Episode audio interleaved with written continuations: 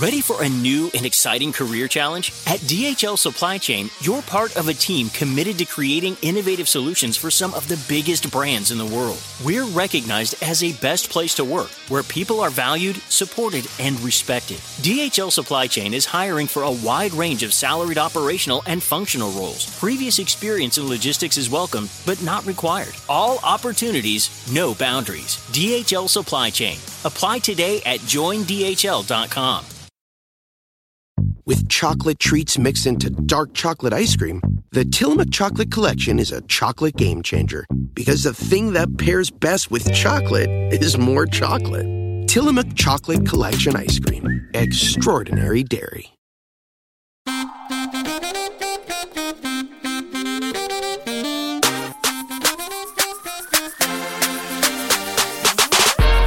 And we're back with an all new episode of Keep It of Ira Madison III.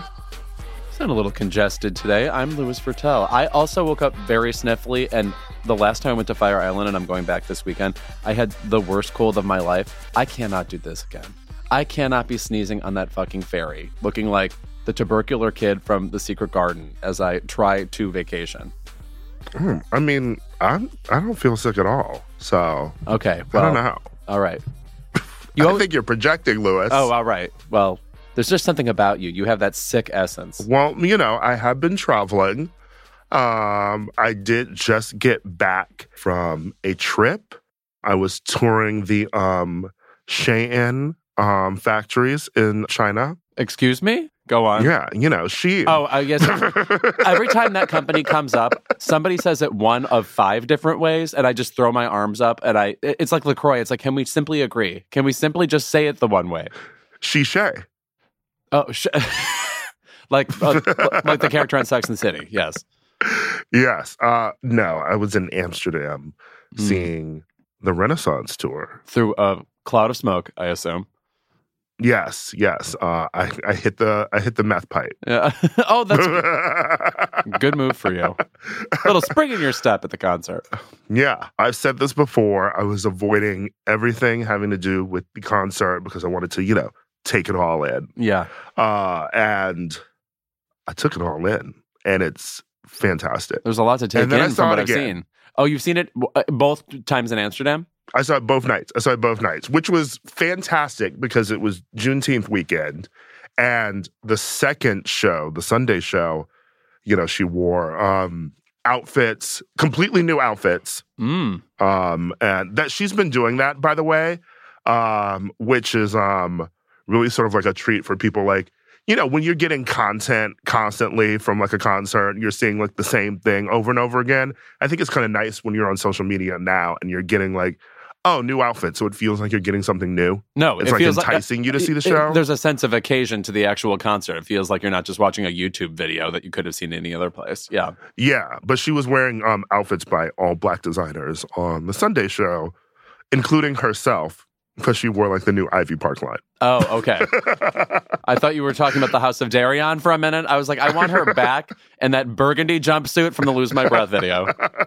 the Deréon jeans. Yes. Um, no, it's it's also a friend of mine was um telling me that I believe, you know, the top three grossers of the year concert wise, you know, been like Harry, Beyonce, and Taylor, and Beyonce is probably Taylor the Dane, you mean, right? Go ahead. Yes, of course. Yeah. Um, tell it to her heart. Yes, right. Tell it to Um, the bank account. Yes. uh, the three of them, um, of the three of them, I would say that probably Beyonce is the highest earning, like taking in the most. hmm Um, but she's lower than them overall because of the budget for her show. Oh, like, I you know, see. the changing the outfits, which reminds me very much of like Michael Jackson. The musical MJ is sort of about like, you know, how the Dangerous tour was like overblown with budget and about how he had to, you know, like take out a loan on Neverland. Well, also, every one of his outfits was like, oh, here's a band leader jacket lined with emeralds or whatever. I- truly, among superstars, no one had gaudier, I'll just say it, worse taste than Michael Jackson.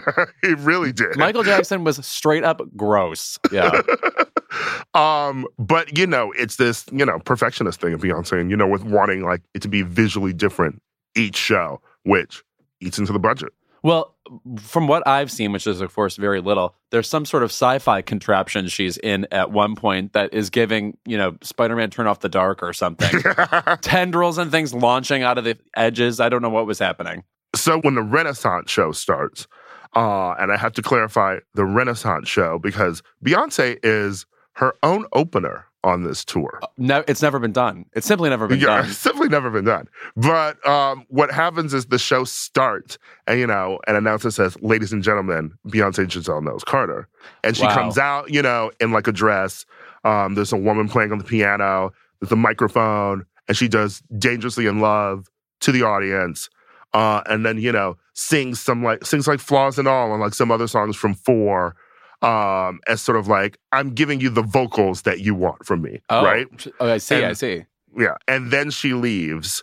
Um, and then the screen says, Welcome to Renaissance.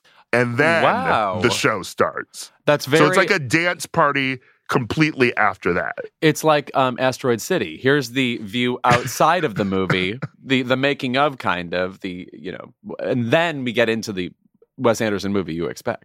Which I kind of love because even though, you know, there's like a love on top moment um and stuff like later in the show, obviously, um, the show doesn't stop, you know, to give like ballads, which is always sort of a problem when you're sort of having like fun at a concert, right? And then it's like, oh, well, here's this like stops and starts, and like, how do you blend it together? Uh, and it really sort of just stays a dance party. But when the Renaissance part starts, she's like locked into this like, yeah, this like sci-fi contraption, which opens up. And Do then you know she what- steps out. Do you know what it looks like? The villain from Wild Wild West, or the the big spider. That's what it looks like. That thing that uh, what's that guy? Jon Peters, uh, former paramour of Bar- Barbra Streisand and uh, Lesley Ann Warren. Yes, insisted there be a, a giant mechanical spider in uh, Wild Wild West. He tried to get it in some other movie. I think this uh, a Superman movie or something. And Hmm. uh, uh, lo and behold, it ended up there. And poor Kevin Kline, poor Will Smith. Huh. There's also a point where you go um, in the visuals uh, into a robot's um, vagina. So, you know, Really? take that row. Yeah, that seems very uh, old school Lady Gaga to me. You know, it's because they share a designer. Uh, Oh, you know, okay. who has come No. to work with Beyonce on this tour. Stephanie, um, she's busy um, hawking medication. Right. Oh yeah. and what? And, and, like, there's like discarded Babylon viv- visuals she associates with this medication now, or gave us. Yeah. So she was hawking Nurtec, a migraine drug, Right. which, okay, bitch, you, you've given us migraines. So you should be giving it away for free. Um, but after she did that and the backlash, did you see her like post the uh, like the black and white photo of her sitting like in her studio with like some like chromatical visuals behind her and this long post about how like I've been working really hard for you guys and I'm like in the editing bay every day working on like the Chromatica tour video. It's like, okay, girl. Also, the backlash couldn't have been that extreme. You know what I mean? All it right. wasn't that extreme. It's like know. people were making fun of her. Right. Because Right. it's like, do you need the money? But then also, what I just said about like the Beyonce tour and like being expensive and shit. I mean, like maybe she does need the money. Tours are expensive. I do remember once upon a time, Lady Gaga, this is right at the beginning of her career- career, 2009, 2010, when she would perform absolutely everywhere. She was saying how broke she was because of Yeah. all, all, all the effort and, I mean, at that time, costuming that went into her everyday life. She would leave a hotel room and would have to be head to toe, you know, like Vivienne Westwood explosion.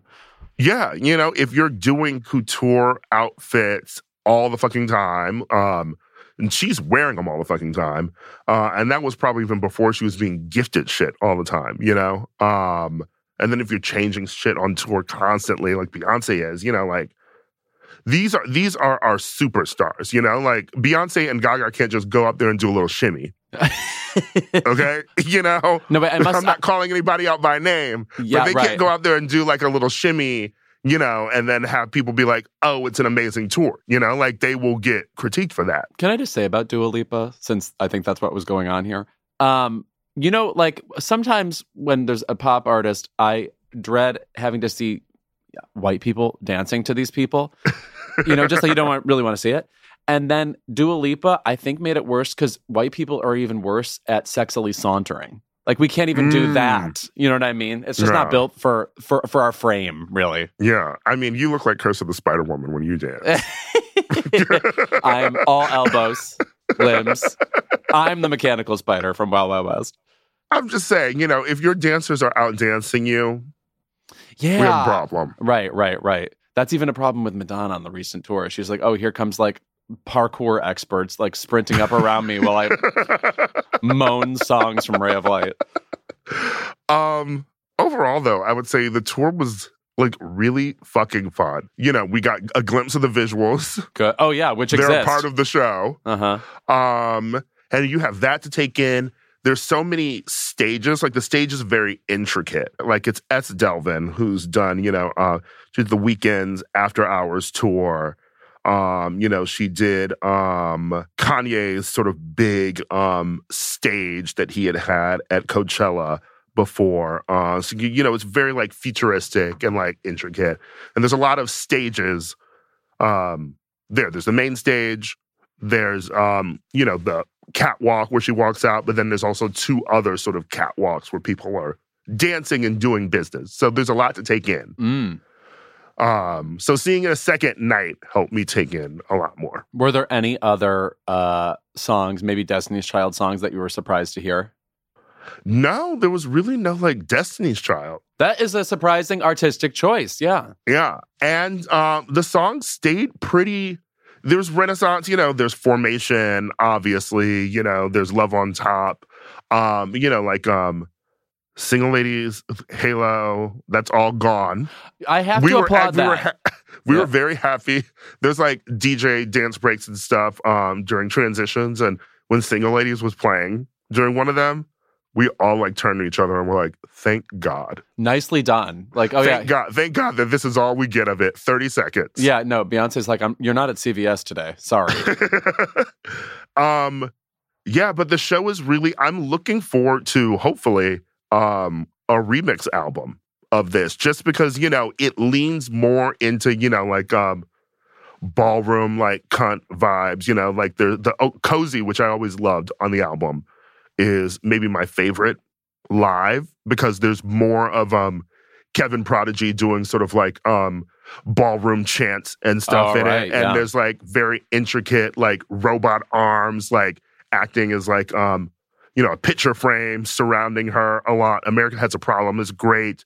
Um there's like there's really good remixes and sort of reimaginings of the songs, which is um I guess really fun to see because we haven't seen music videos, you know? Right, So right. Also, it, it's our first and it's our first sight sorry it's our first image of you know how she has interpreted these songs right, right, right. Also, if she's going to give us ballroom type interpretations, I better see her inserted into that cats thing we're getting on Broadway. The ballroom cats. which actual ballroom people are involved in so like i'm well, just, well, like, you would think. excited I mean, like yeah the nerve of this entire enterprise. If there weren't actual ballroom people there, I think they would just burn the building down.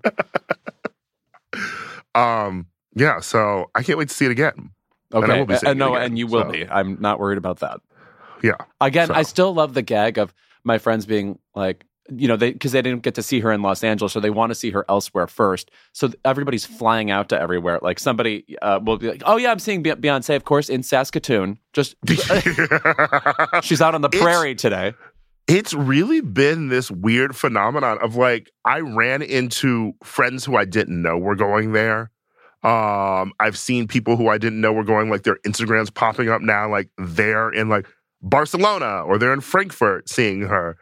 And um it was nice like sort of finding other Americans to dance with in the pit because let me tell you something. You're the. Dutch, oh, the Dutch. Oh, not really moving. they're not oh, they're not really moving. Well, the shoes are heavy. imagine that. Yeah, They created the slave trade. They didn't pick up a beat. they've got windmill arms. If you know what I mean. Yeah, it's a little mechanical. Uh yeah, the Europeans are a little a little stiff, so Uh, but no, we had a good ass time. no shade to Dutch. Uh, Wild Wild West star Frederique van der Wal. I hope you're listening. you know everyone who was in the movie Wild Wild I West. I have to say I do. I I've seen have that movie. to say I I've do. seen that movie once in person. Um, in person. Like it was it was a live production. Oh, of it. yeah. I've seen that movie once in theaters and maybe one other time on the TV muted at a bar. Right, right. Well, it shouldn't be watched, so you've already failed twice. Okay, what's going on with this episode? yeah, what is going on with this episode? Let me figure out what what, what should we talk about? I'm kidding. Uh, no, so we have got first off Dewayne Perkins here. Oh my god, love him. And Yes. also love this movie, The Blackening. Definitely go see this in the theater.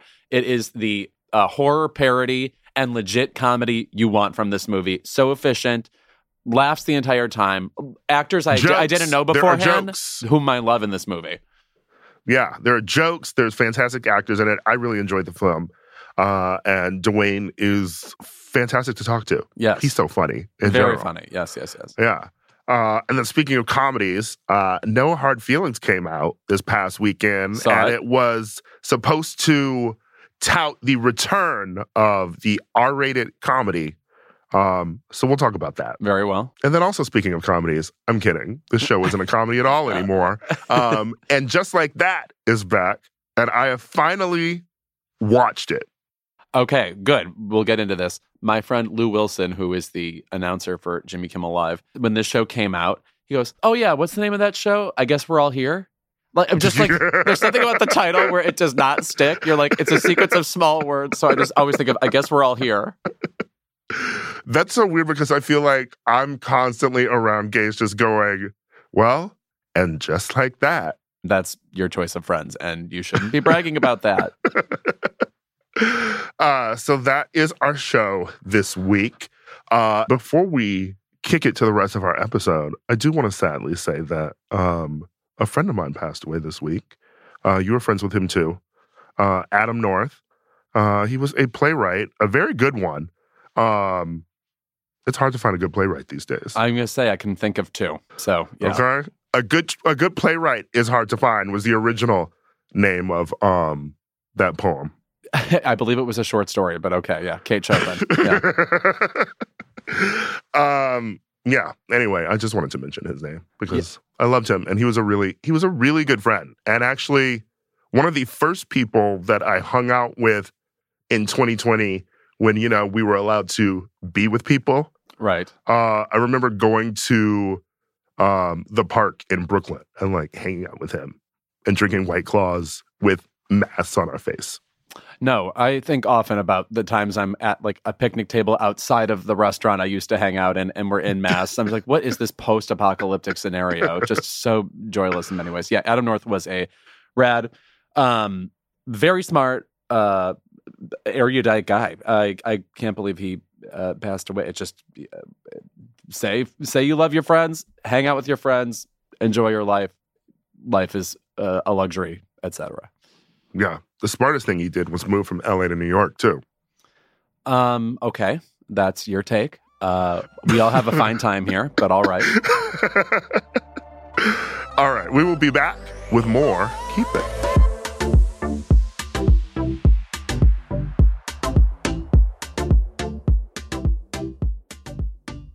Pride is all about queer joy, Not to me. and I hate it. right off the bat, we disagree. No, it's about celebrating how far we come and fighting to make things better. It's also a little bit about outfits. Yes. The Crooked Store's Pride Collection has everything you need to celebrate and spread the word with new Fuck Bands merch, criminalize straight tees, and leave trans kids alone. You absolute freaks collection. Pick up a piece and hit the streets with a message. Head to crooked.com slash store to shop, you absolute non freaks.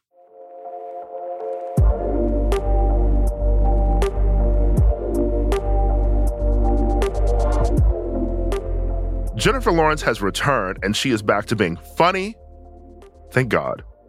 I was tired of that bitch running around killing teenagers. In Hunger Games. Oh, that's right. Right. She's in those. I Yeah. even thinking about her career, completely forget about that. All I know is that Geena Davis is like, oh, we love those movies because it's a female protagonist and she's an archer, like me, Geena Davis. well, that and X Men. Like she was, she was, she's literally trapped in like two different franchises for well over a decade. Yeah, which because she has like her six prestige movies, and then she made those fifty other ones. Which I mean, not that they're poorly rated or anything, but you know, you're not going to see Hunger Games in the main categories at the Oscars. They're better rated than those David O. Russell movies. No fucking joke. I'm going to get into the David O. Russell of it all with Jennifer Lawrence momentarily, but go ahead. We saw No Hard Feelings this weekend, a movie that has been touted as a return to the era of R rated comedies. But I have some thoughts about that. Yeah. Too. Um, I loved this film. I thought it was really funny. I thought it was really sweet. I thought it was really unexpectedly heartwarming. I think that the trailer and the entire thing about R-rated comedies are back, raunchy comedies are back, um, was a little premature because this movie was barely raunchy. No, I think if you went in expecting Porky's or whatever, uh, that's the only way you'll come out disappointed because I think the star of this movie is the chemistry between these two actors, which is unexpected. Um, you have Jennifer Lawrence uh, playing somebody who's hired by these uptight parents. Uh, Matthew Broderick and Laura Benanti, who I believe was handed a list of old Kristen Wiig performances, and they said, "Just do this." Um, Did I tell you that it took me half the movie to realize that was Laura Benanti? I was like, I was like, is this what? I thought it was Kristen Wiig at first. Yes, it could be like five different people. I also just had to afterwards had to Google like Laura Benanti's age because it was very odd to see her paired with Matthew Broderick. Right, they are not the same age. Correct. Um, but uh, Jennifer Lawrence is hired to bring their um, introverted, nerdy son out of his shell, give him a social life basically, and have sex with him uh, ostensibly. And the beginning of it is her courting him and being very obvious about it and showy and flashy. But what, and obviously she ends up kind of falling for him. That is expected. But what's unexpected is he is a really good actor. Uh, he's barely been in any movies before, and he is a veteran of the Jimmy Awards, which first of all Andrew all, Barth Andrew Barth Feldman. We stand Jimmy winners Yes. in this on this podcast. if we've not talked much about the Jimmies, the Jimmies are a competition for high school theater. So people go on and like the, the boys compete as a group, the girls compete as a group because they believe in the binary, which is very upsetting. We'll, we'll, we'll work on that. But um, Andrew Barth Feldman won the Jimmies one year, and he does this fabulous uh, uh, performance from the musical Honeymoon in Vegas. And you see that not only does his voice sound great, but the acting is gr- you can tell the acting is a priority for him because it's so charming, so realistic, and he brings that to this movie. Yeah, uh, He's so adorable in this film. And Mm. like you truly this is casting that works because Jennifer Lawrence is like back to being like fucking amazing as usual. Uh and he the chemistry that they have together. Like I felt bad for him in this movie as it's going on. Like I like I fell in love with him during the movie. He's like a really good actor and it reminds me of um he looks a lot like Mike Faist yes, he's in that Uh, category of people like he's sort of the Jay Baruchel we deserve. You know what I'm saying? Yeah. Uh Jay could have been the Jay we deserved. I know he was lovely. But he- Undeclared. he- and he- then um He's got How I Met Your Dragon money or whatever the fuck that's called. he's rolling in it. um but anyway, great cast.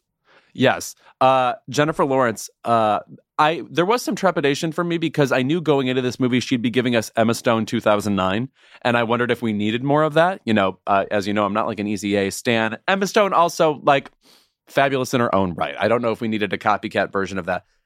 She is great, and also I love all the jokes at her character's expense in this movie. She's 32, and and in real life and in the movie, and the jokes they make about her being old compared to him, or uh, she, like uh, uh, uh, Andrew Feldman makes the joke when they're in a big fight. He goes, "Well, we have one thing in common: we'll both be seniors in four years." Yeah.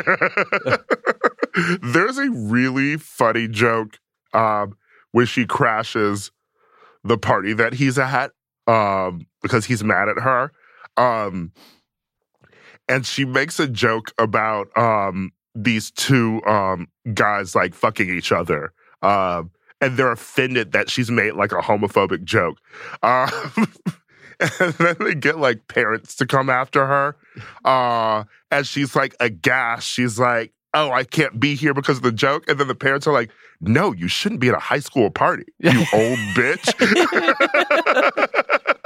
so for people who also like were prejudging this movie uh, because she is an older woman pursuing like a younger man, um, despite the fact he's 19 and going to college, um, the movie's about that and it makes jokes about that and it's very aware of the situation. Yes, definitely. Also, I think the movie goes to great pains to establish he is 19 years old. Like it's not like an on the cusp situation. He's not 17 or 18. He is a 19 uh, year old. Uh, yeah, there is. So a movie like this, even though it's about kind of a quaint romance, it wants to have these larger uh, comedic set pieces that are broader, zanier. And I think the ones early in the movie work, namely the one that makes it an R rated movie, which contains, scene. yes, nudity. I found that to be very funny.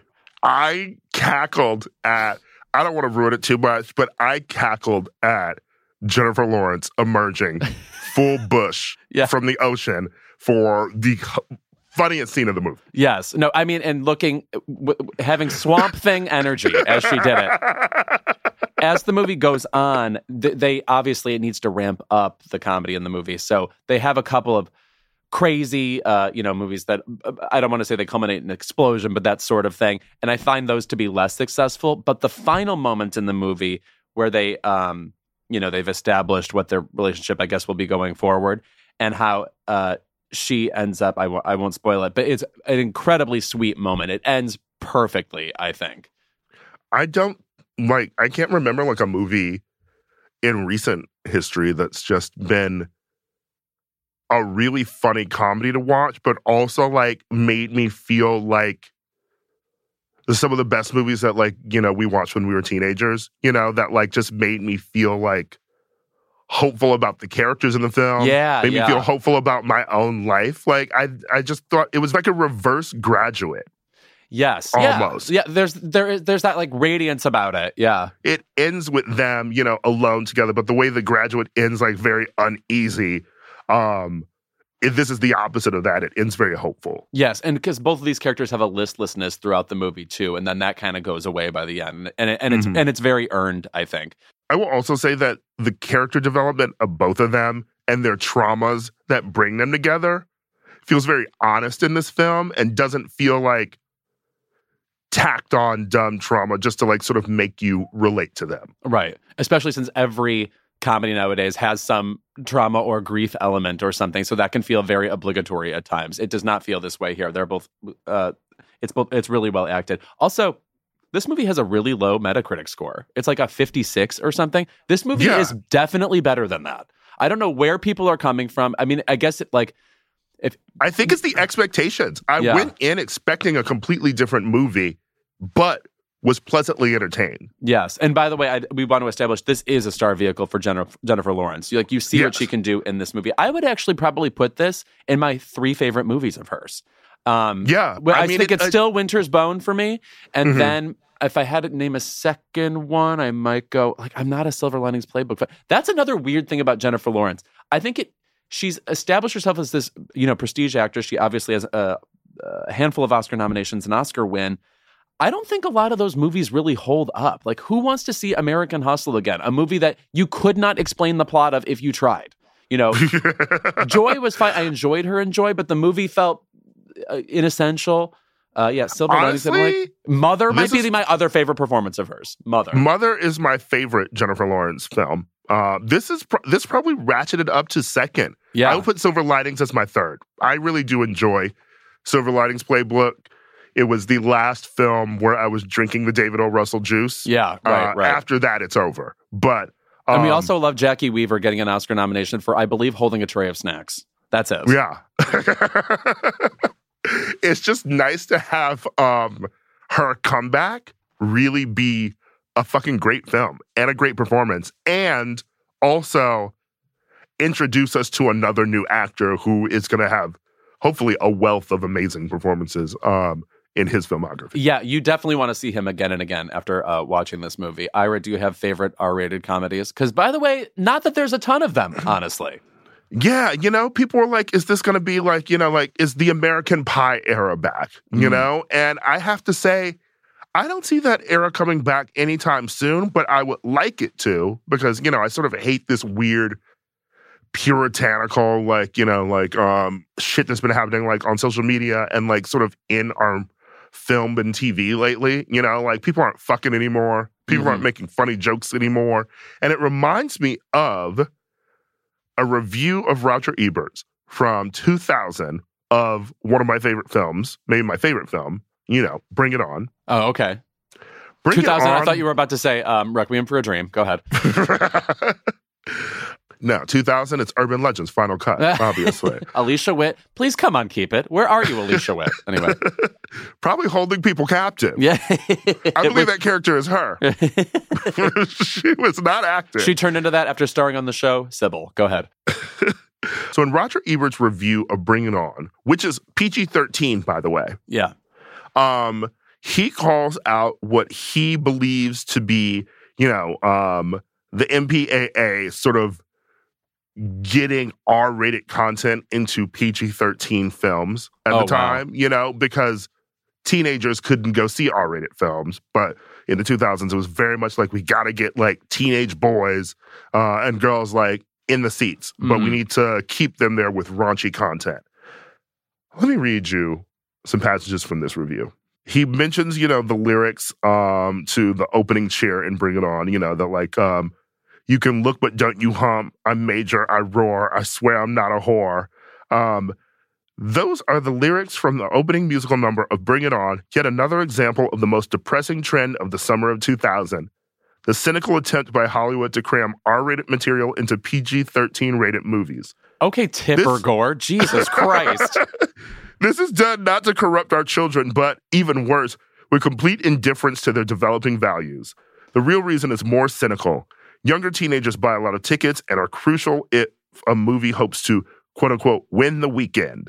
The R rating is a penalty at the box office. So movies that were born to be an R, like Gone in 60 Seconds, Coyote Ugly, and Bring It On, are trimmed to within a millimeter of the dividing line and released as PG 13 so that any child tall enough to push dollars through the ticket window is cheerfully admitted with or without an adult.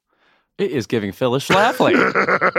he says he would have enjoyed the movie more if it had developed like along the lines of an Animal House or American Pie, but instead we got a strange mutant beast, half Nickelodeon movie, half R-rated comedy, and the ending of it is truly maybe one of the wildest things I've ever seen him write. As an entry in the PG 13 category, it's not as appalling as Coyote Ugly, which basically instructs young girls that there's money to be made in the bimbo business. but it illustrates the same point. The MPAA's rating system, having first denied American moviegoers any possibility of a workable adult category, is now busily corrupting the PG 13 rating. The principle seems to be as long as we act sanctimonious by creating a climate in which legitimate adult films cannot be made, we can get away with maximizing the box office by opening up the PG 13. The MPAA in the summer of 2000 reveals itself as more willing to peddle smut to children than allow adults to make their own choices. oh my God. Eh. He was carrying. He was worried about society. It was failing at that moment. Also, by the way, to use the word bimbo sincerely, these bimbos, so rude. Take that, Piper Perabo. Fuck you.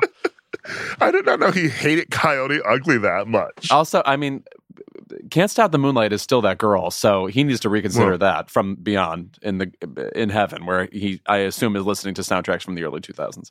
Oh, by the way, he did give Bring It On a thumbs up, though. Oh, that is good. Because Bring It On, by the way, as you know, very hilarious. Holds up. Yes. Yeah. I- uh, watching it back, speaking of this like R-rated comedy, like American Pie-ish thing, watching it back, there are obviously some jokes, you know, that like don't fly. Mhm. You know, like they uh they throw faggot around a lot, you know, like the word retarded gets thrown out about the cheerleaders. But it's actually not as um it's actually not as crazy as like I thought it would be. And I mean, honestly, I mean like comedy's of maybe tamer now. Right. No, it, it's. I just watched Party Girl recently, the Parker Posey Mhm. movie. That's a movie where she throws the F word around. And by the way, she does it fabulously. Oh my God. She's like, don't fag out. She's just a perfect performance.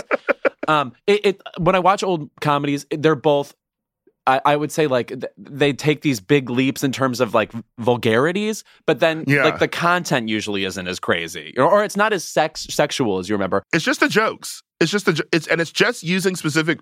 The problem with Bring It On is like watching that the jokes that the jokes are fine. The jokes aren't crazy. The situations aren't over sexualized. It's really just language we don't use anymore. Yeah, right, right, totally. Something I want to say about American Pie and also Judd Apatow movies, namely Knocked Up. Something I love about those movies is there's a full cast of great characters. It's not just there's Mm. the one funny person. Like American Pie from I, I love like not just Jason Biggs, Thomas Ian Nicholas I think is a great character in Mm. that. You've got of course Jennifer Coolidge in that. You've got Eugene Levy in that. Uh, Knocked Up I felt was a similar situation where you had people who I, I wouldn't even pair together in a movie like Katherine Heigl and Seth Rogen. That's an odd pair. I guess that's the whole thrust of the movie that they're an odd pair. But I love both those characters, you know, and and everybody else who shows up, Leslie Mann, Paul Rudd, whomever. Yeah, I mean, I hope we're sort of moving towards like an era of um I hope that what we're really moving towards is an era of comedies that feel like that again, which are ensembles where everybody's fucking funny. Yeah, and you get to pick a favorite character too, you know. Yeah. You can't have it carried by like the two comedians in the lead. Uh, and then the rest of it sort of falls apart. Oh, I mean, do you remember like that um and like Issa Rae film, Right, yes. Like they're great. And then what else is going on in the movie? No, very little. It feels very static in that way. Yeah, it's just about these two characters and everyone else on screen just happens to be on screen.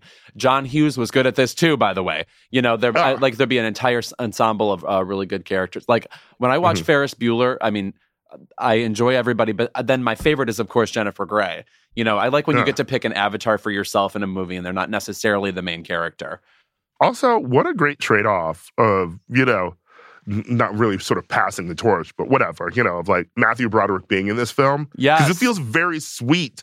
Um, and Ferris Bueller esque. I could see this film becoming like um some teenager who's watching this the same way, you know, like we watched Ferris Bueller as a kid.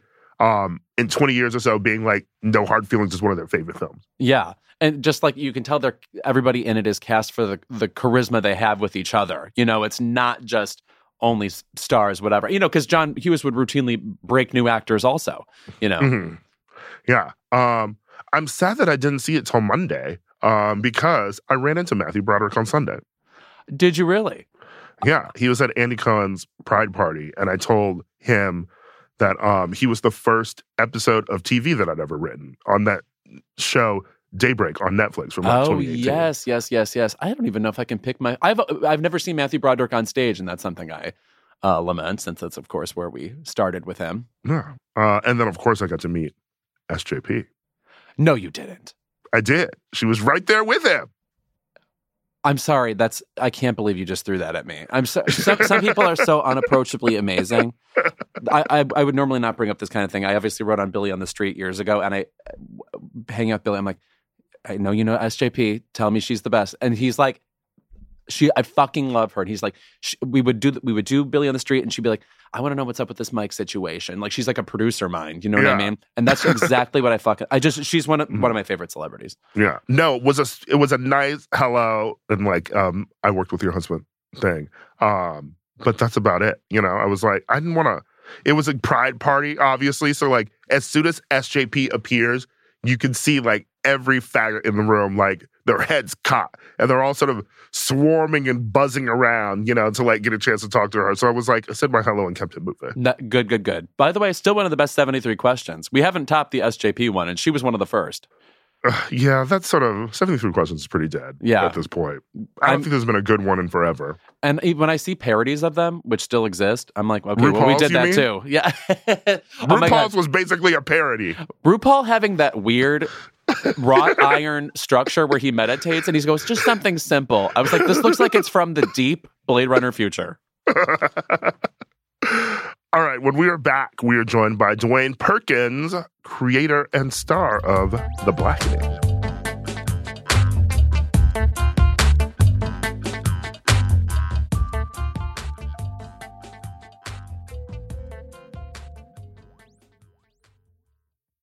Keep It is brought to you by Barefoot Dreams. Louis, Yes? when you see footprints in the sand, that was when I carried you in my Barefoot Dreams robe. Now, Is that a Leona Lewis song? no?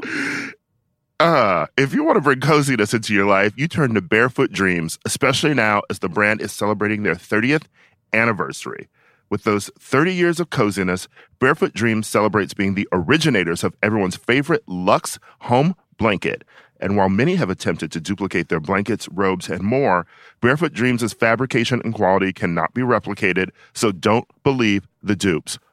Girl, this blanket is it.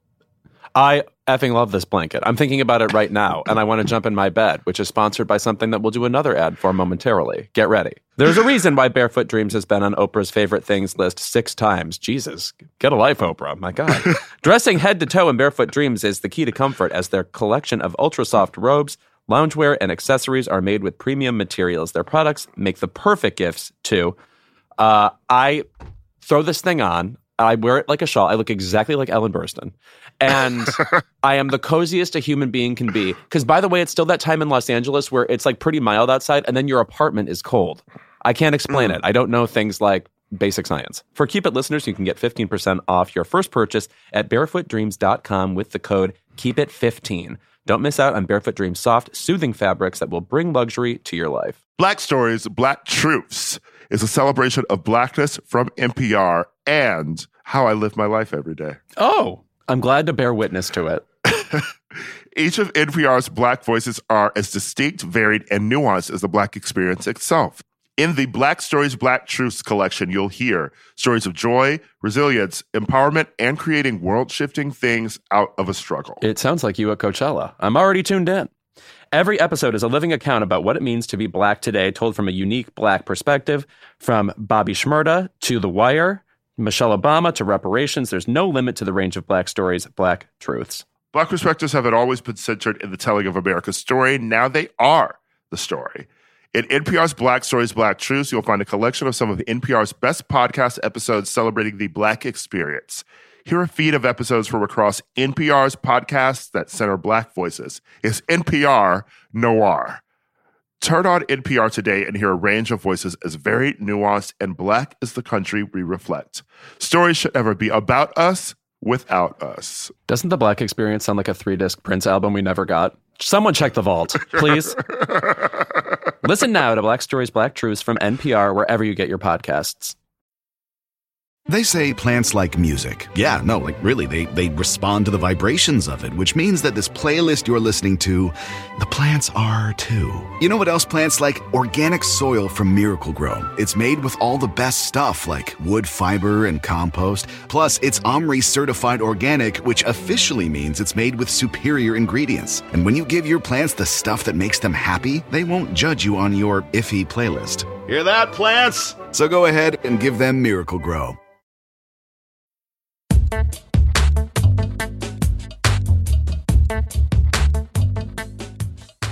Our guest today is establishing himself as an icon, which is good because we have an icons only policy at Keep right. It.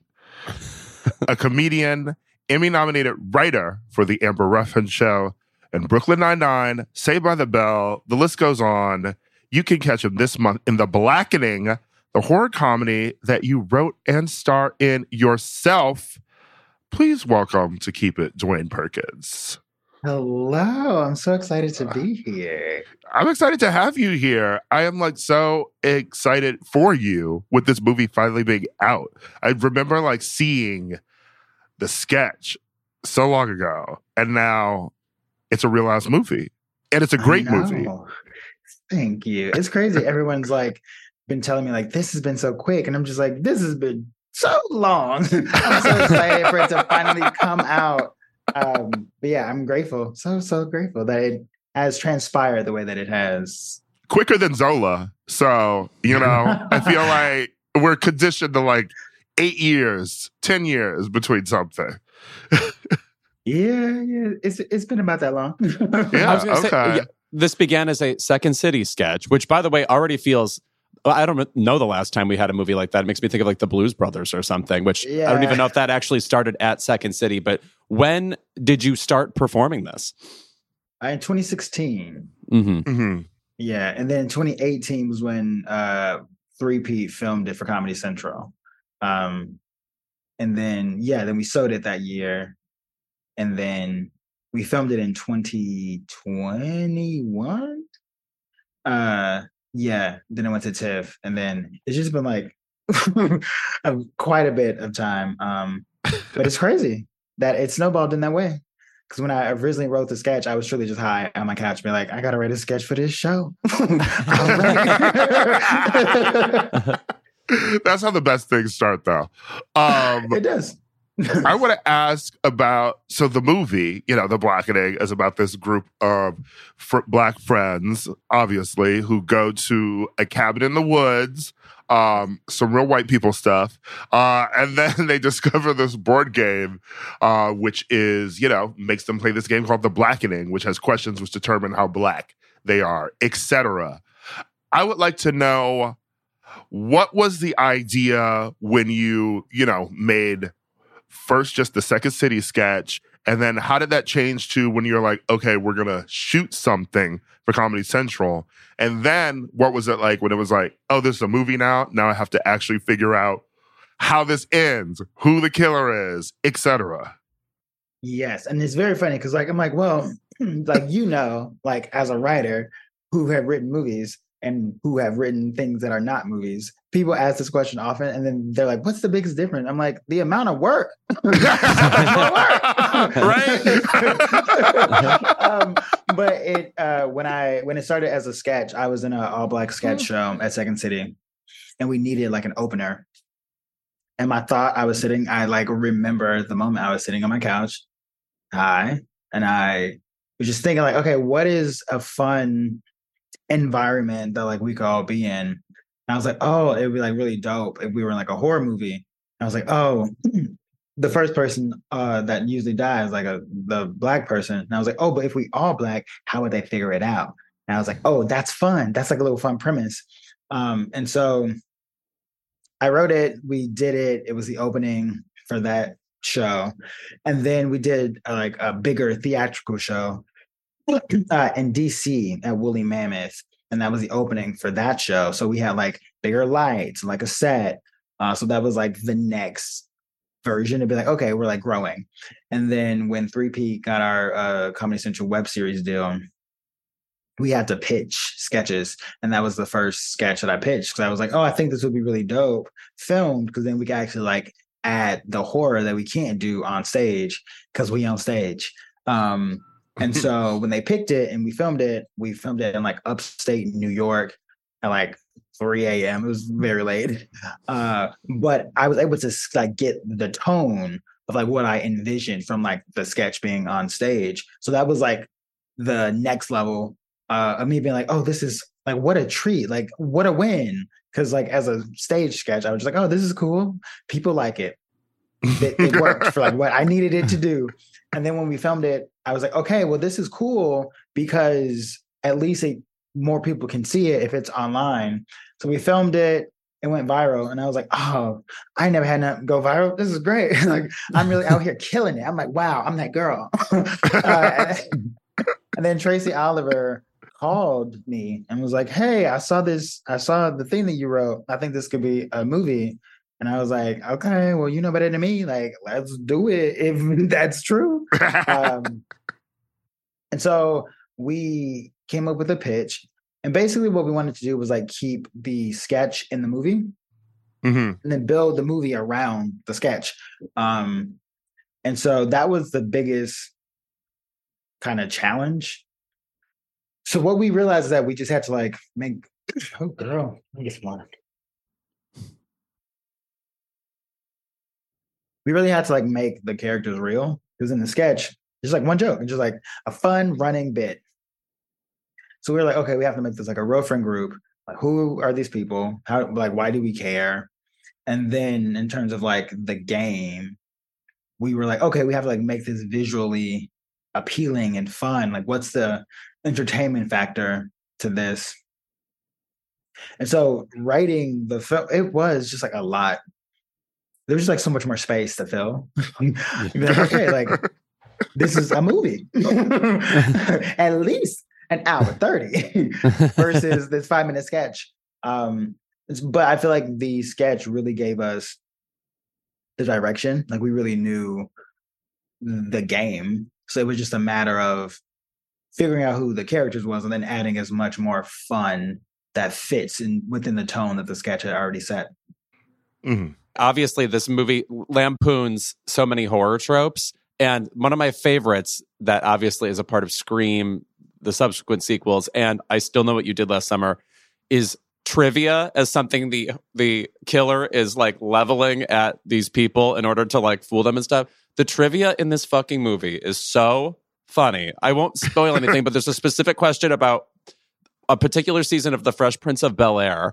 And I'm wondering, like, did you have lots and lots of like trivia questions planned for this? Like that you had to like choose the best ones from? Because it feels like that might have been a really fun part of the movie to write.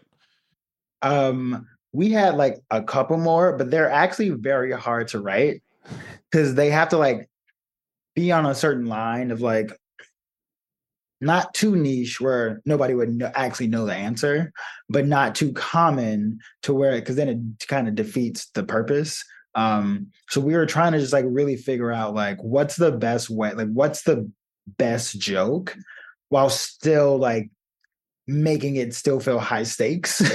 and that was very difficult because it's a very silly movie. that part in particular is silly. It's just like, okay, uh, that's some of my favorite jokes. Um, there's a what does the NAACP stand for? That is just a very fun joke. Um, and so, yeah, that section was hard, harder than we expected it to be. Um, but yeah, we're we're very glad it turned out the way that it did.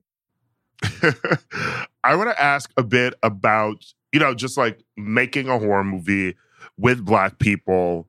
Were you like a fan of horror movies in general? Was Tracy was was the idea like okay, we're making a horror movie with black people and they always die first, etc.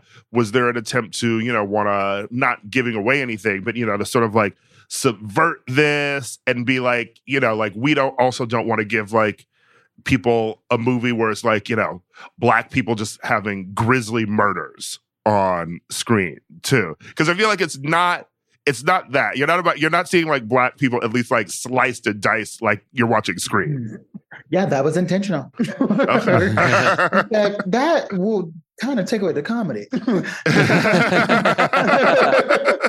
um, we were like, so we were really just trying to like me and Tracy both really love horror uh, as a genre, and we've seen so many movies that like if they had a black person, sure, the definitely most of them didn't even have black people, and we were still in it. We were like, oh yeah, this is fun. Like we like recognize this, and so the idea of just making everybody black was that was it was just very easy to know like what that movie is, and we felt like there was like a hole of just having like an earnest movie where like the characters are black. It's not like a spoof. It's not. It's an actual horror movie with a bunch of black people who um just like move differently because they're black. Um, and that part was the part that was like so much fun because it is like if I myself was in a horror movie, what would I do? and just really being very truthful to that. Um, there's just like very subtle things like doors opening. You're just like, no, why would I go out there? I didn't open it, so I'm gonna go this way. uh, making like a movie for the people that like scream at the screen um, was the goal, and I think we did it. Yeah, it's funny start to finish too. There's not like there's not like a slow section where you drift into just genuine horror or something. It's like constant the jokes too. It really feels like it had to have originated with a live show in that way. Yeah, uh, that was um yeah, like I, I think horror and comedy are just like very close. Uh, and so if you're going to scream, is a laugh is going to be very soon after because like it's the tension and like the release of tension. Um, and also, we really wanted it to be fun because, uh, you know, entertainment should be entertaining. uh, and something like something that uh, Ira was was talking about, like the dicing up of black people and like that kind of vibe of being like, oh, if black people came to watch this movie, is this going to be fun for them? Uh, and I think that is kind of a, a, a different lens where like there are certain movies where some of the horror is very based in trauma, which is like uh, for sure, like like that's a point of view, but it's not one that like I personally am like gravitating towards in this very moment in time. Um, and I think we really wanted to attack horror from a place of levity of being like, yeah, I deal with a lot of trauma through inappropriate jokes. Uh, and that just like that's where I live. I'm not really leaning into the sad. I'm just trying to like get through it in the best way possible uh, with a, a little smile. And I think like that was the goal because yeah, I think it would be so shitty to be like, we're making this movie for black people, and then black people come and be like, oh, it's just niggas dying. how, how is this for us? that is always my sort of eternal question, though, you know, because I feel like, and I'm glad this movie exists, you know, and then it's um when you want black versions of other films, whether you know it's like um oh, the fucking the fucking ghost house movies. Uh, Vera Farmiga. What are those others again? Oh, Conjuring. Conjuring. Oh yeah, The Conjuring. If you want those, or like even if you want it, you know, like um something like a Saw, and like it's all black people, because people are always like, well, where's the black version of this? You know, and I'm like, well. Those versions are going to involve somebody sawing open black people. So, uh, do you actually want to see it? Yeah, and and I I do hope that like with more films that that could be a thing, but I feel like because there's so few, that would feel like such a statement. Um, mm-hmm. because there's just not enough to pad out that. Um, because in this, yeah, there are some niggas that die, but there's enough of them that don't. so like just like kind of balancing it out, where like who dies first doesn't matter if everybody black because everybody black. you got some left. It's not taking away an entire identity from a movie because one person died. Mm-hmm.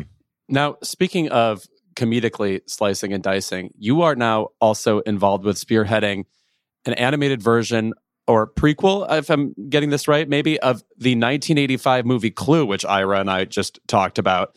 And in thinking about this, first it's it's very interesting that it's being adapted as an animated uh, situation because a lot of the content in the movie, even though it's a silly whodunit, like Miss Scarlet's a madam, the maid is a prostitute. Like the characters are like in pretty adult scenarios. Is this a movie you grew up with, cared about, and how did how did you get involved with it?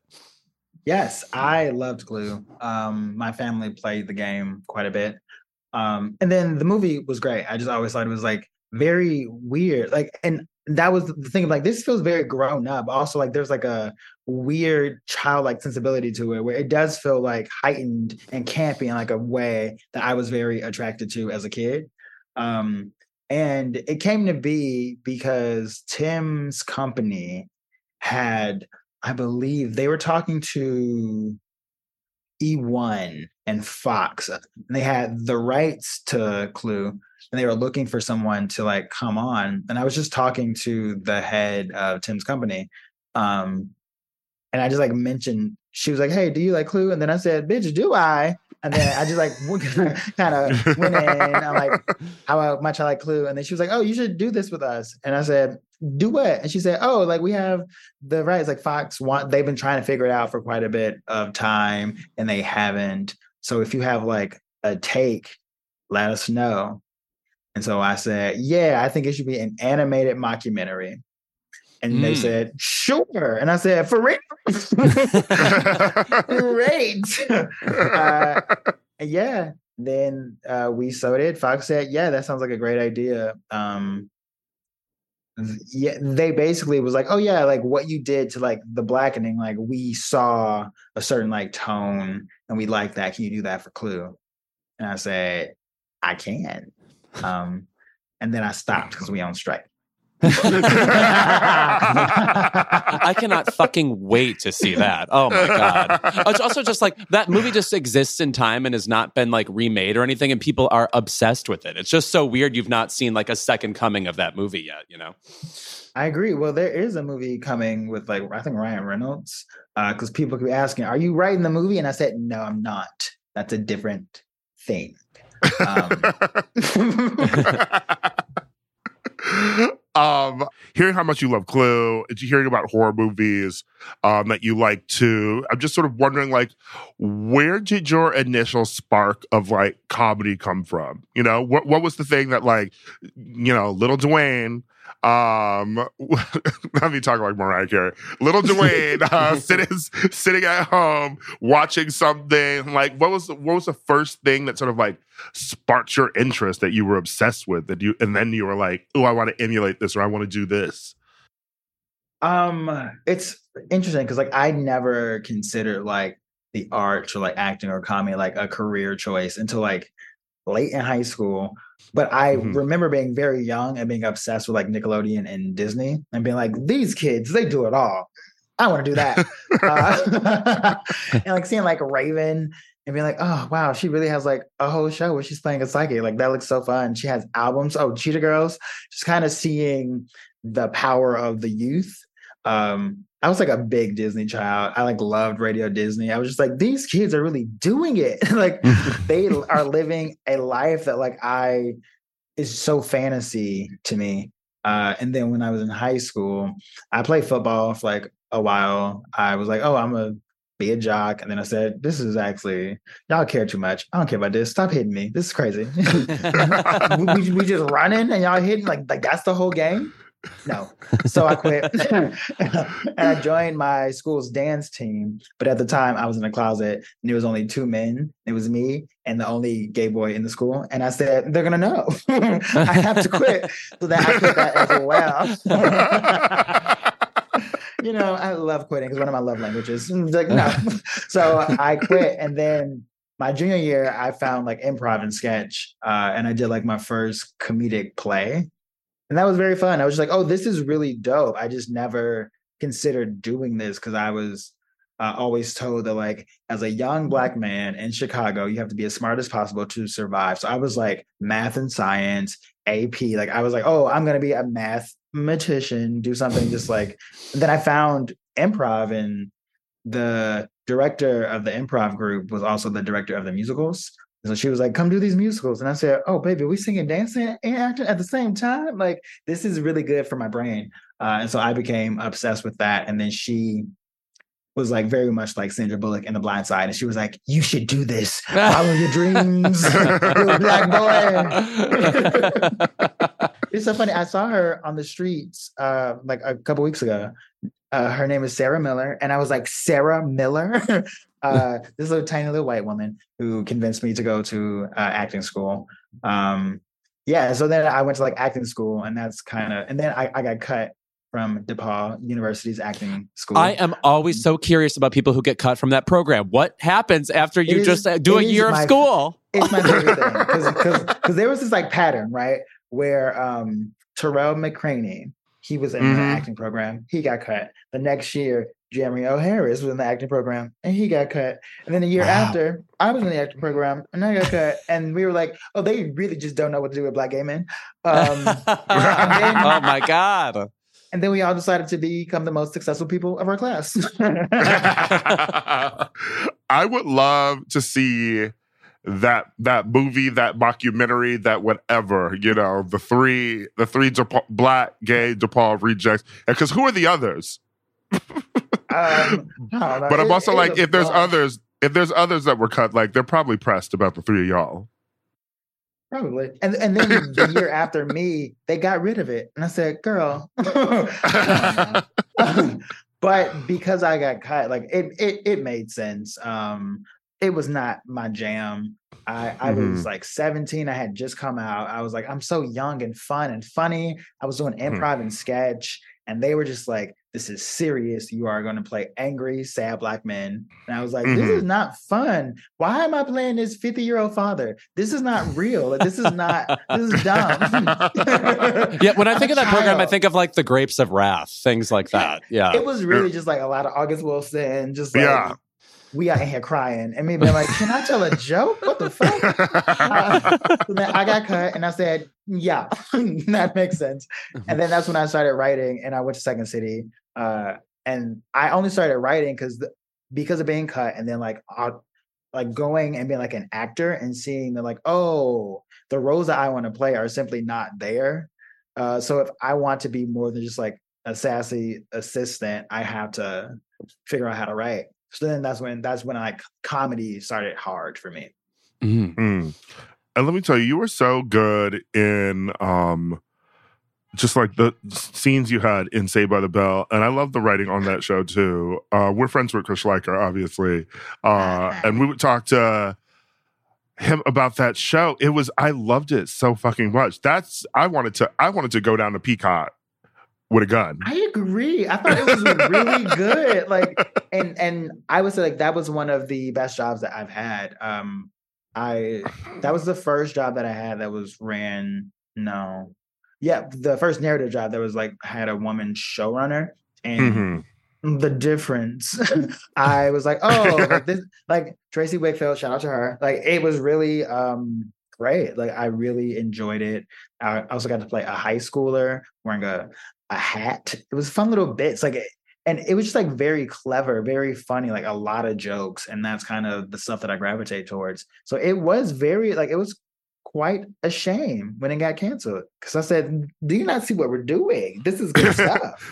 I know because Tracey coming, you know, from like the 30 Rock, you know, Mhm. school, and it's like it was really one of the few comedies on show that felt like almost like it was like living in that universe. It was so funny, and I just wish more people knew about it. I was literally hanging out with someone this weekend who was younger um, at a party, and I made like a Jesse Spano joke, and they didn't know what it was. Uh, and I said, "Save by the Bell," and they were like. Oh, I keep hearing that reboot's really good. I keep meaning to watch it. I said, "Well, it got canceled, so that's your fault."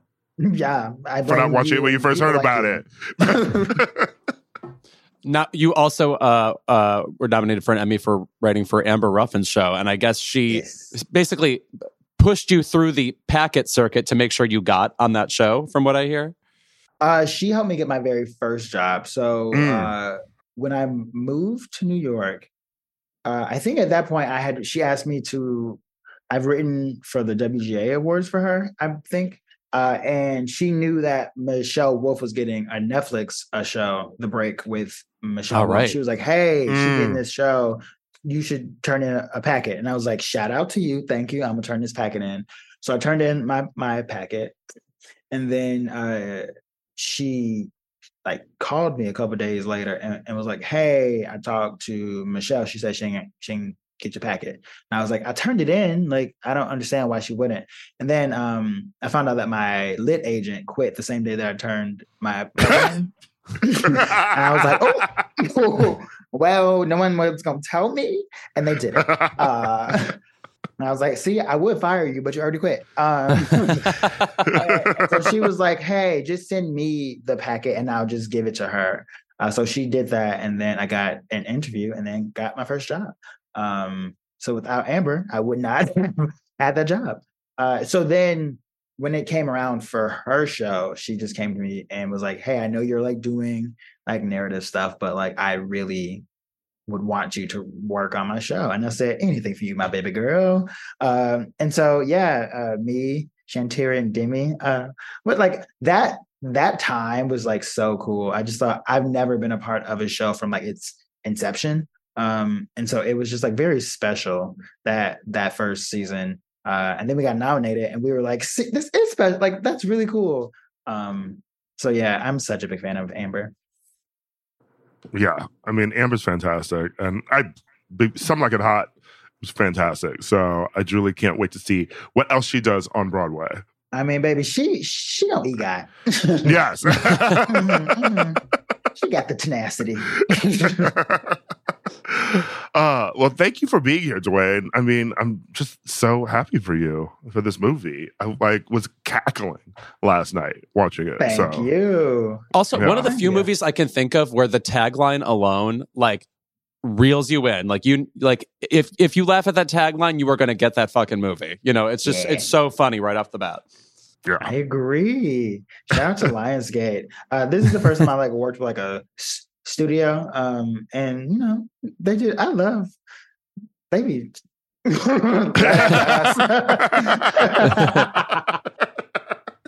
Look at Lionsgate. Evian water. Come on, Lionsgate. Lionsgate, making it rain. All right. We'll, remem- we'll remember that when negotiations start up again. I know. That's right. This is Dewayne the actor talking. Dewayne the writer like, give us more. Give us what we deserve. uh, all right. Thank you. This was great. This is great. Thank you. And you look great, bitch. This Jesus look, Christ, you look great. Jesus yeah, Christ. you've been looking real good on these like these Yeah. outings for the movie. So Thank you. Yeah. Thank you. Shout out to having a stylist. Shout out to Brian. Um, yeah, but thank you.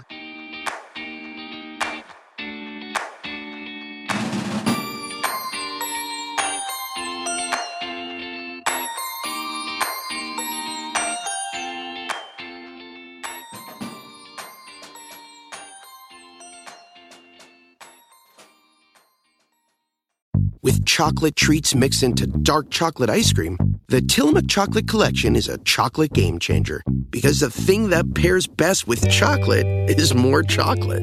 Tillamook Chocolate Collection Ice Cream. Extraordinary Dairy. Hi, it's Martha Stewart.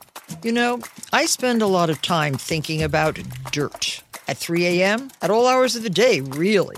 What people don't know is that not all dirt is the same. You need dirt with the right kind of nutrients. New Miracle-Gro organic raised bed and garden soil is so dense, so full of nutrient rich, high quality ingredients. Miracle-Gro is simply the best. The living room is where you make life's most beautiful memories. But your sofa shouldn't be the one remembering them. The new life resistant, high performance furniture collection from Ashley is designed to withstand all the spills, slip ups, and muddy paws that come with the best parts of life. Ashley high performance sofas and recliners are soft, on trend, and easy to clean. Shop the high performance furniture in store or online at ashley.com. Ashley, for the love of home.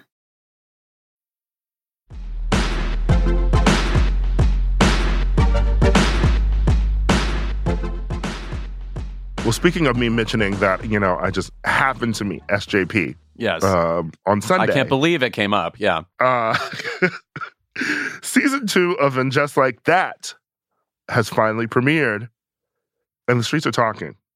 Okay? The blogs are talking, people are typing their opinions, and I finally have some because I think, as you all know, I did not watch the show last season because I didn't care to. But then I started rewatching Sex in the City. Uh, and then once I got to the end of it, I was like, well, now I have to watch it just like that. So I'm caught up, and now I am in season two of the show. And I have to say, maybe I shouldn't have. Mm.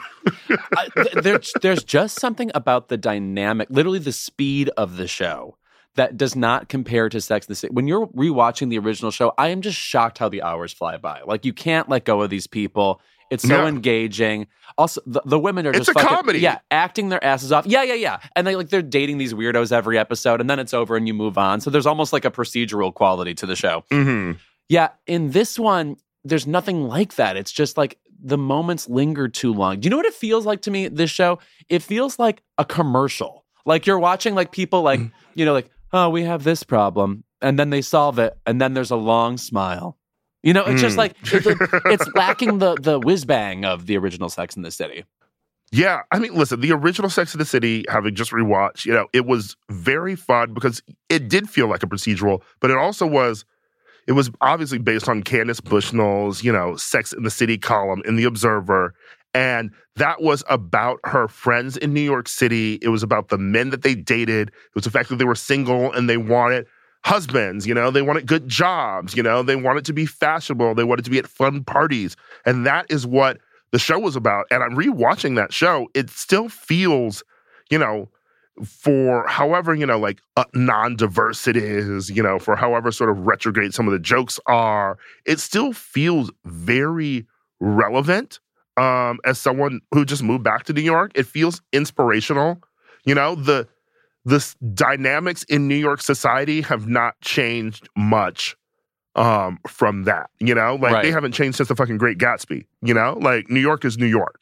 Um and watching this show, I'm like, where the fuck is this set? Because it's not New York. Right. It it doesn't it doesn't nail the feeling of New York the way the original show did. Definitely. You know, it's just like you're you're inside. There, there's no sense of like soundtrack or motion or yeah. I, I I it feels like the direction is the worst part of the show.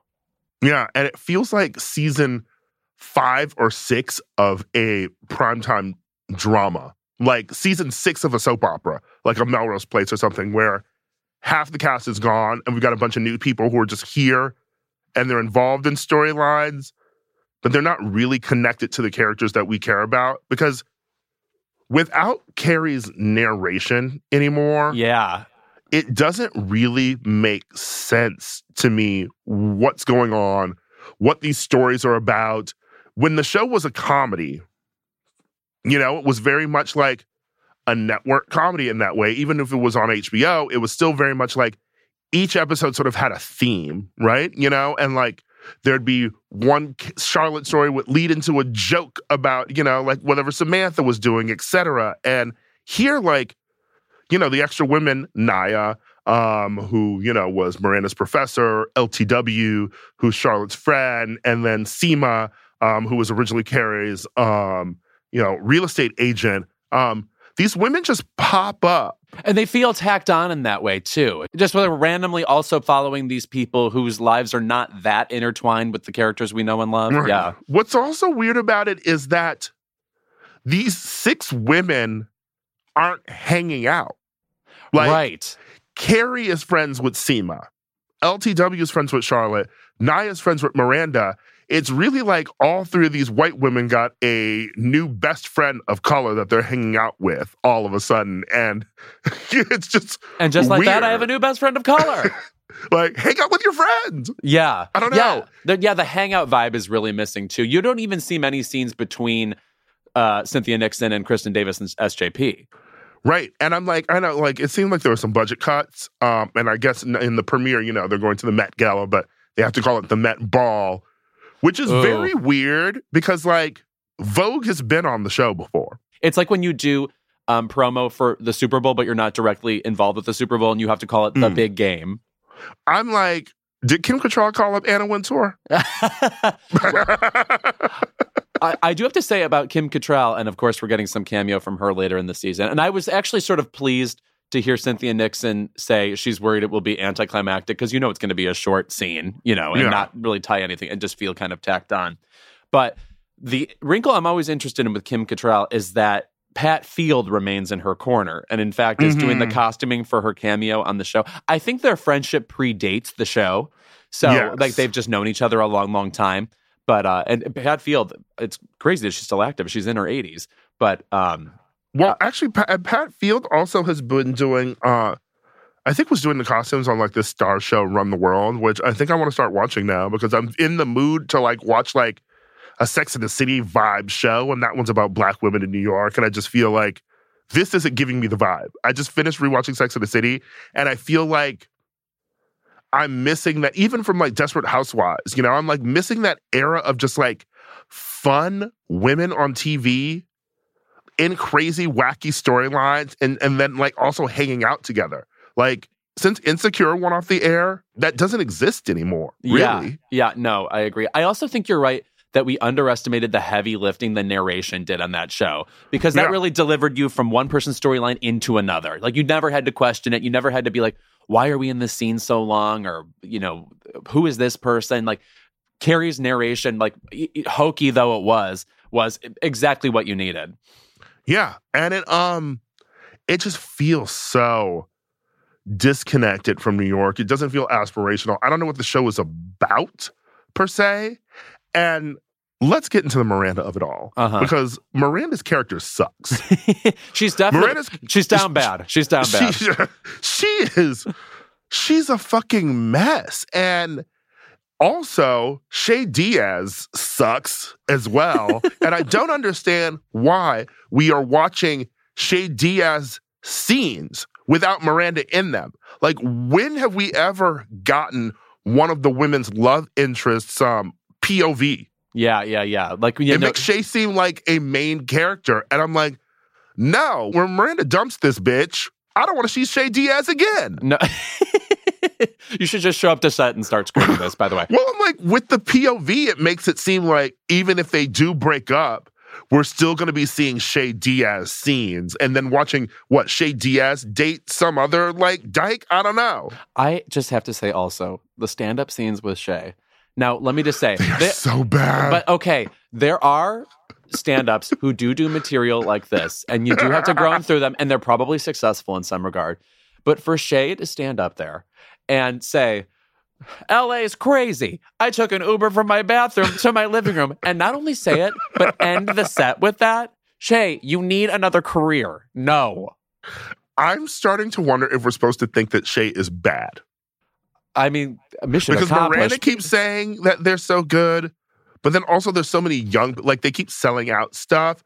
But the shift with Tony Danza appearing in episode two and Shay changing their identity from Mexican to Italian just for the network, I'm like, are they supposed to be a bad sellout? I don't know what's happening here, but also I don't care.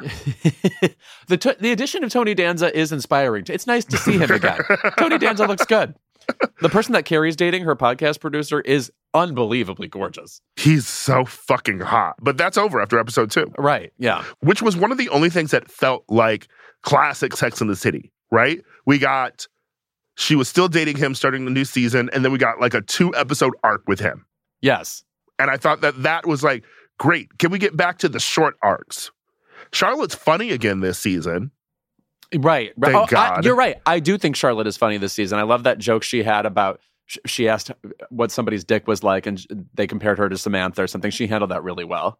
Yeah. Um, but I still feel like we need a connective tissue in the show. I don't know. Like the Met Gala the Met Gala episode, right? Um, you know what it didn't end with? All the women together No. walking into the Met Gala in their looks. That would be that's classic Sex in the City. It That's was like I feel like Sex one in the by City one by them invent- leaving their houses. It was the Yes. opposite of a Met Gala. It was we, we didn't even add a new set. I feel like Sex in the City invented the whole um these four women walking side by side, power walking down the street or into an event thing that we get from so many other TV shows now. And we don't even get that on the show. Yeah. You know? I'm, I, I, I Um, fear for whoever has to do the scheduling on this show because you know it's like one shoot at a time. Like, come on, get them all together. And uh it's unfortunate that Carrie's podcast got canceled in the second episode because I felt like that should have been the connective tissue. She's podcasting all up. Like, if anyone should be a podcaster, it would be Carrie Bradshaw. And Yeah. I thought it never made sense last season that the first her first foray into podcasting was on Shay's show Yes. because she would have won.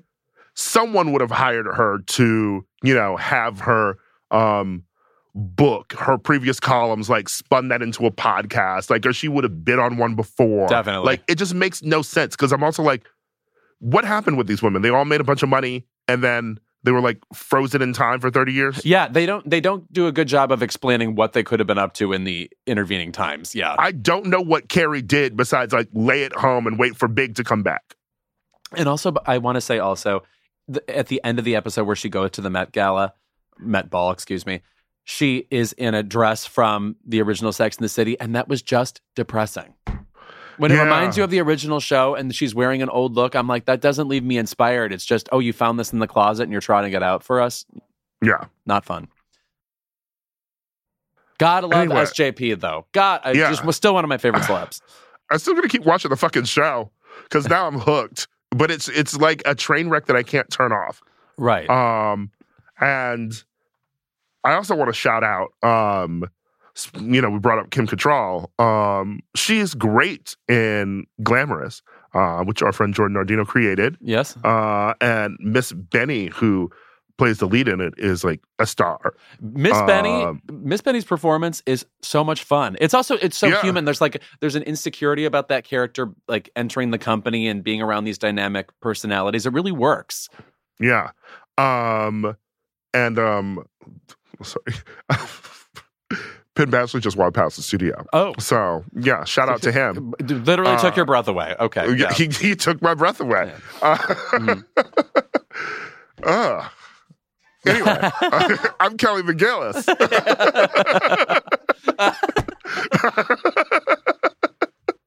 um, uh, anyway, uh, what were we talking about? We were talking glam. do, do you need some water? Ooh, let me sip. um. Anyway, uh, like I did, like I didn't share a scene with that man at the TV show, Yeah, but right. just seeing him, I was like, hey. Anyway, um.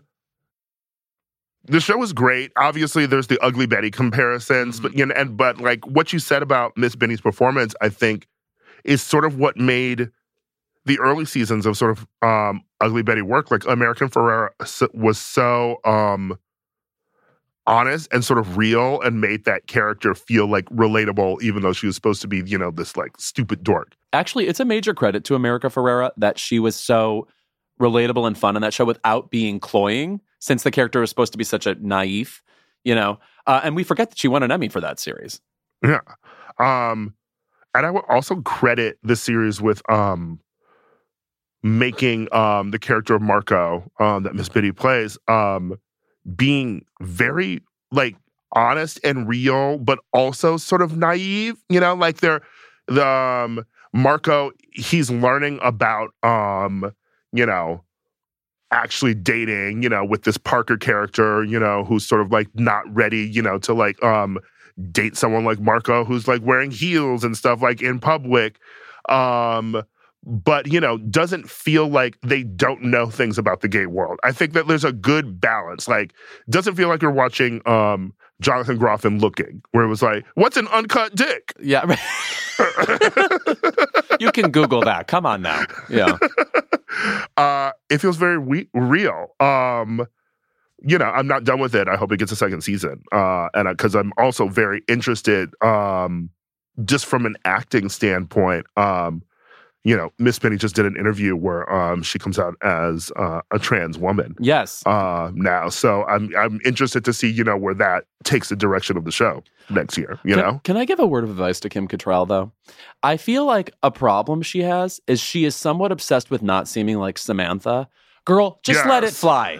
Let it fly. yes, Give me the broad comedy. she's doing a lot of like calm pauses, doing a lot of like knowing glances. It's like, bitch, this isn't House of Mirth. No, Okay, yeah. like, give us Samantha. I was gonna say, nor are you Diahann Carroll. Like you're not commanding like that. You know what I mean? Yeah. she did the same thing on that Fox show where she was wearing like the dishwashing gloves every scene. Oh, that's right. We also she oh she was in Queer as Folk too. Oh, where she tried to be from New Orleans. She sure wasn't. She sure wasn't. I know. I I have to tell you, baby, when someone's from I have to tell you, baby, when someone's from New Orleans, I know someone's from New Orleans. The princess and the fag. All right, when we're back. If we're back, we're canceled actually. Uh, whew. when we're back, our favorite segment of the episode. Keep it.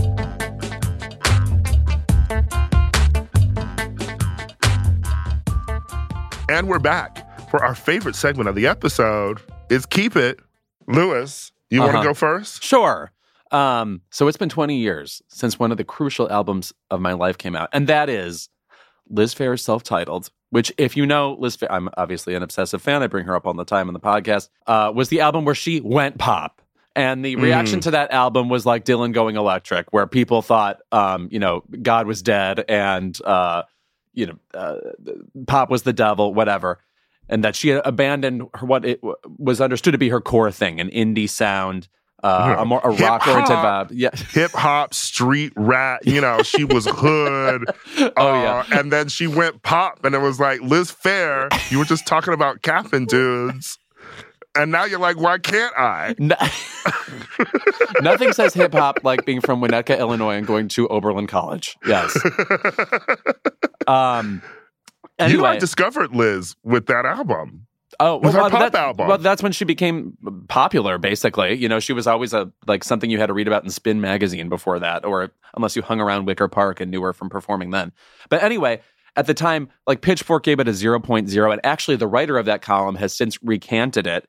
Uh, and it's an interesting album for me to listen to now because one, I'm the age she was when she released that album. And at the time, people treated it like, who is this old whore putting out pop music that sounds like Avril Lavigne? Listening to the music now, it does not sound too like teenage. It really like the Mhm. lyrics are funny.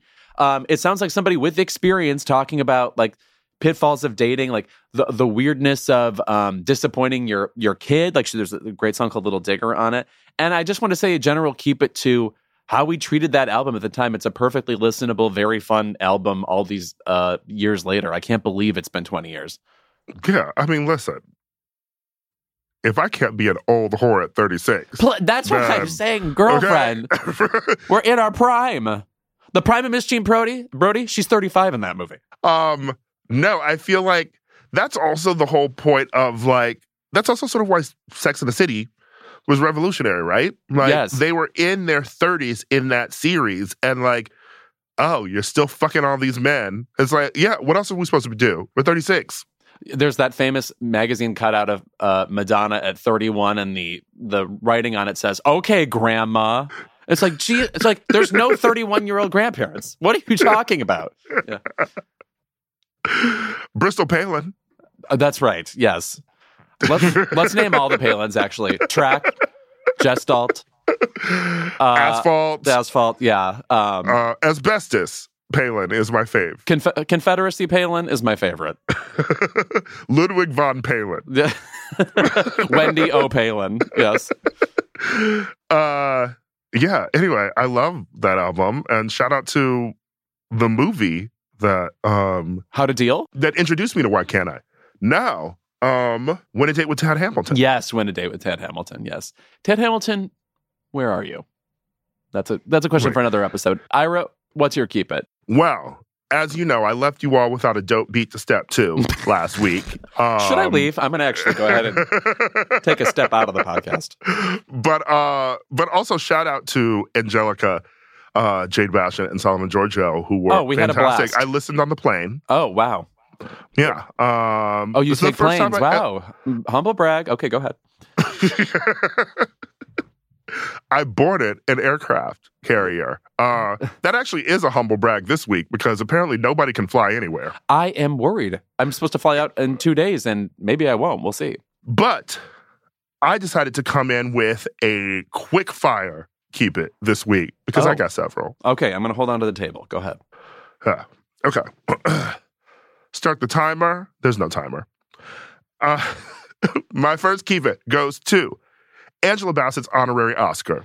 Ah, it hurts. Sometimes you get an honorary Oscar to someone, and it's supposed to feel great, but instead it's just it's giving consolation prize. It's giving It's a slap in the face. it's giving uh, third place on Wheel of Fortune. Uh, yeah, They're playing in my mom's face. Okay. yeah. also, like to do it the year after she just lost um, her second nomination uh, ever really feels blatant. Yeah. And also to lose to that Jamie Lee Curtis performance. I'm sorry, it was the worst in the category that year. It's just such a brutal loss. I, I of course love Jamie Lee Curtis. I just don't think that's an Oscar winning performance. Yeah. Um, my second keep it the Barbie marketing team. They are, uh, shall we say, lit. I had enough. I've had enough. Okay. Like there's a there's a Barbie dream house in Malibu that you can rent out now. I'm pretty sure it's gonna be um keep it brought to you by Barbie next week. Yeah, right. Wait for it. Um they are everywhere. And I'm like, baby, we know the movie's coming out. And also, I'm I'm getting a little sick of the Barbie Oppenheimer juxtapositions, even though I will be seeing both movies definitely the same day. And I just want to say I finally figured it out. Cillian Murphy looks like a Funko Pop of Christopher Walken. Thank you. and obviously you have to see Oppenheimer first. Why? Well, I mean, like I can't see like the fun, frothy movie Barbie and then just like depress myself with Oppenheimer. That also, is Oppenheimer's three hours. Oh, I did not know that, but that does sound like uh, Chrissy Nolan. So Yeah. So, you know, Chrissy Teigen's sister. yes, right. That's how. Chrissy, Chrissy Nolan, what's she up to this week? Releasing three hour movies. um, obviously, we will be boots on the ground reporting the um, Barbie versus Oppenheimer war um, on Keep It the week after both films drop. Speaking of Barbie, my next keep it goes to the new Charli XCX song, which comes out on the soundtrack this week, which clocks in at one minute and 57 seconds. It's Are like you that. fucking that, kidding me? That Nicki Minaj song with Ice Spice. That's like a minute forty-two. Guys, we used to have real song. Like the last person to have songs that were a minute and forty long were like was like Jerry Lee Lewis. Can we not be 1958? How long is the Barbie soundtrack at this point? 10 minutes? right. Oh, upsetting. Wh- What is wrong with a long song? There's You more of it. the- Padam Padam. I'm even mad at. you know, the songs are supposed to be longer than the scenes that they're in. Yeah. Right. Right. Right. It, does it save money or something? I have no idea what's going on there. The next keep it goes to the person from grad school that I have not seen in 12 years who put me on their mailing list this week. Oh my god. Because you needed updates now. I don't want to see your play, Mm. And I guess- feel offended. There, there's like a very short list of people where I'm like, oh, I want to see the play. I'll go Yeah. and see it. But beyond that, be reasonable. I think 12 years is a little bit too long to be digging back into the archives Yeah, right, right, right. for people to put on your mailing list. Uh, my next keep it goes to taking videos of people in public. Obviously, you know, this is related to uh, summer recording Andy Cohen uh, at a party in New York called the DL, Uh-huh. uh, which is a great party, by the way. Um, you know, obviously, like there was a man sitting in his lap, you know, um, and like he was getting, you know, oh, oh, I saw that. yeah, he was getting cozy like an Agatha Christie novel, you know. Um, sure. yeah. Um, he he was on the Orient Express. Oh, I see. In the sleeper car, if you know what I'm saying. Yeah. But whatever conversation came out of that afterwards, which was very obnoxious, um, I think the whole concept of like filming celebrities or people in general in public is it's it's gotta go. And we need bigger penalties for people who do it. Because the amount of people who will just like Right. even gaze me now, where it's like, um, I'm recording this guy that I think is hot at the gym. It's like, can you not It's be creepy? pathetic. It's pathetic. Yeah. Yeah. And then to post it, it's like for clout. It's it's people are obviously disgusting online, but this is a particular version where it's like, no, th- right now as I'm looking at this, this is so insane. There was a, like a, a viral moment where somebody took a picture of like uh, seemingly gay men having like an all naked party in like an apartment, and then they posted it online. It's like, what the fuck? You should be in jail. That's disgusting. Yes. Um, although I personally know some of the people who are in that apartment and they should be in jail. Okay, well that's different. Yeah, case by case basis. but no, yeah, I, I think that that taking it for clout, taking it, you know, to make fun of people, um, even doing it sneaky to like a celebrity, it's like it's moi culture. I just think it's gross. I mean, if you're taking a video and holding your camera underneath a table, you know, so the person can't see you, like you're the ops. Yeah, sick. Narc narc world. Uh, yeah, you know, like we need to bring back the mafia, okay? Because we know, you know, with the mafia, we, you know, we do it to the rats. Well, also, you know what's interesting is like obviously like gays have a kind of rowdy party culture, and I'm always shocked that I don't see more people like that get re- reported on online. You know, since everybody has a phone, and you'd think like for the most part, I feel like we do a pretty good job not doing that to one another. So when it Right. when it happens to someone like Andy Cohen, I'm like, man, this must be somebody who's not in the know at all. Right. Well, I mean, because like, you know, like we obviously go to like um parties and clubs, you know, like and it's very, you know, like um even like European culture, like techno or like rave clubs, right? Where it's like, you know, like you cover your phone, like you're not taking videos, Yeah. etc. You know, because that's like your people are supposed to be having fun. Yes. right. Um, uh, yeah, I just think it's loser behavior. Completely. Recording people. Um and my last keep it goes to whoever decided to hire Ryan Seacrest to host the Wheel of Fortune instead of you. I I am right here. Am I not like one of the nicer people you'll meet? I'm just saying. And then additionally, my passion and fervor for game shows. I will say that I think I've checked his Wikipedia. He does have a bit more television experience than I do. I will I the hours do stack up in his favor. Well, hold I on, will say that. We'll learn more about his TV experience right after these commercials. If you want Louis to host Wheel of Fortune, call 1-800-95 yeah. I have to say, I have to say, Ryan Seacrest is a good pick for this show. He Yeah. is he's got that daytime sensibility. He's also very much like Pat Sajak in that moves it along. There's an efficiency to everything he says. And then also, did you just make a bastardly joke? Anyway, go, on to the next commercial, on to the next game. You know, he Yeah. has that humor and just polish that uh, a game show like because there's you have a lot of responsibilities in that show. You have to like tell everybody their options in every every given moment. You say something to Vanna, you say something to the TV, you're talking to the announcer, and he is obviously extremely capable of that. It's just crazy that they nailed this down so early after the you know Jeopardy fiasco of the past couple of years that went on for months and months. Like they couldn't solve it. Yeah, you know, he does sort of have a dead in the eyes quality, but I think that's sort of what you want from a game show host because, you know, if you're going to do that for years, Stay dead. Yeah.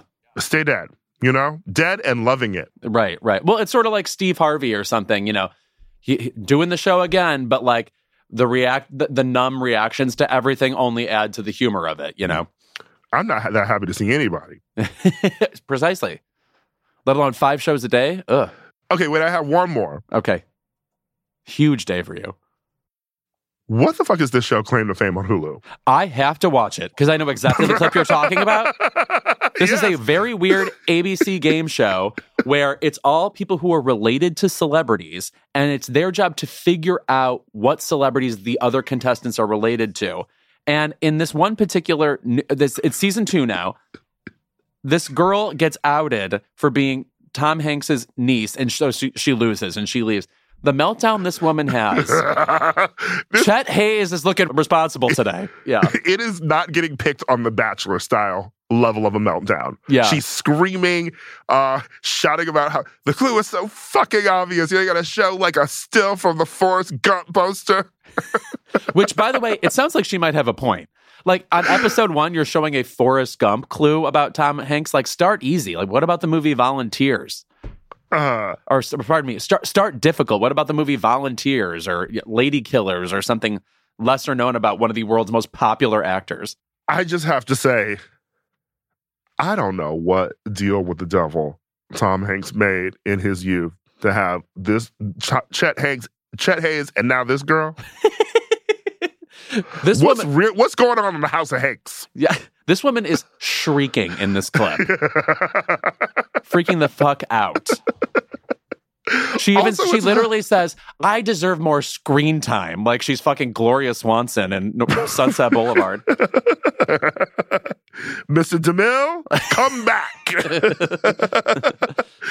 um, where is it? Um, but also shout out to the fact that this show is hosted by Kevin and Frankie Jonas as well. right, just two uh, on the wheel of Jonas's, not the two you would expect, but fine. Yeah. So um, I'm definitely tuning in. It, I, I, I, I can't imagine there's another meltdown on that level, but my God, it was so funny. And the people reacting to it, who, by the way, are, are seemingly 100 yards away from where she's screaming, still hearing every word. It makes no sense. Uh, all right, that's our show this week. Okay, we did it. Yes. Uh, thank you to Dewayne Perkins for joining us. We will see you next week with a special bonus episode of Keep It. It's not a clip show, so you better listen to it.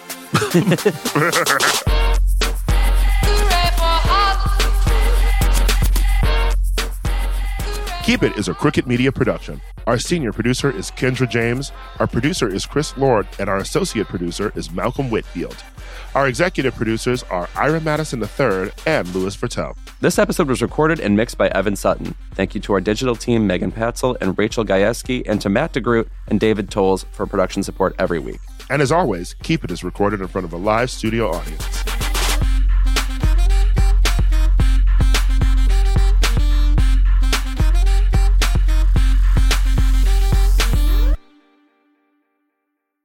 The living room is where you make life's most beautiful memories. But your sofa shouldn't be the one remembering them. The new life resistant, high performance furniture collection from Ashley is designed to withstand all the spills, slip ups, and muddy paws that come with the best parts of life.